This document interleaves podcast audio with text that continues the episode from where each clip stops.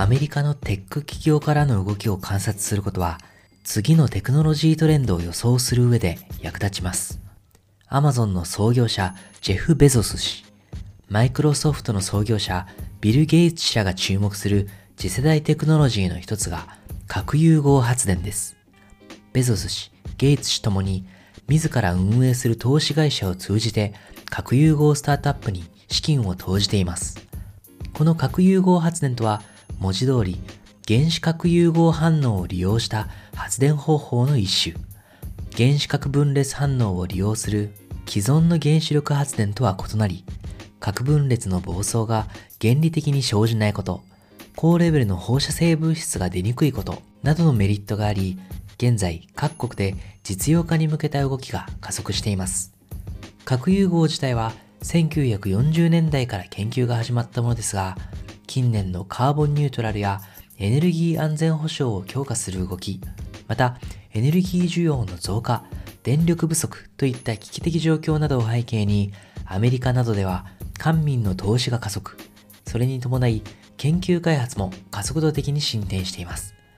核融合関連で注目された直近の報道としては、ベゾス氏やゲイツ氏が参画するベンチャーキャピタル、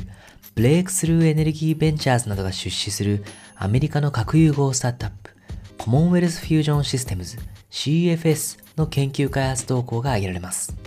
CNBC は2021年9月8日、CFS とマサチューセッツ工科大学が共同で実施した核融合発電に必要な新型磁石の実験が成功。核融合の実用化に一歩近づいたと報道しました。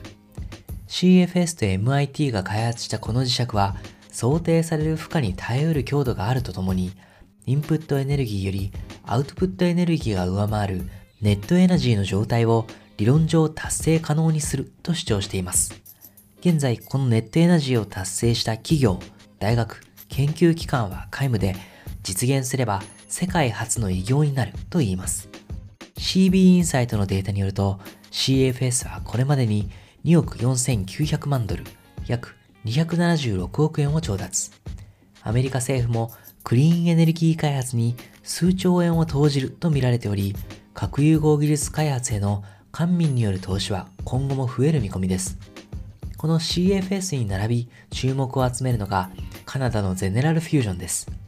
2002年創業で2011年のシリーズ B ラウンドでベゾス氏の投資会社ベゾスエクスペディションなどから1950万ドル約21億円を調達。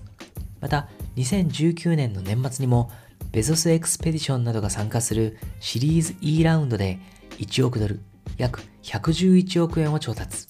さらに2021年には Spotify の創業者であるトビアス・ルーク氏からの出資を受けるなどテックメディア界隈でもたびたび注目を集める存在となっています。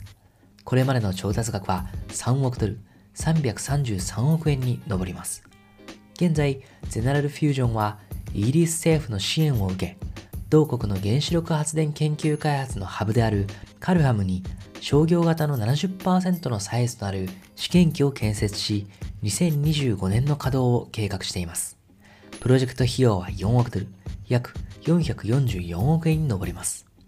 さて、このように民間企業への期待が高まる中、今後も資金、人材は民間企業に集まることになり、研究開発も迅速に進むものと思われます。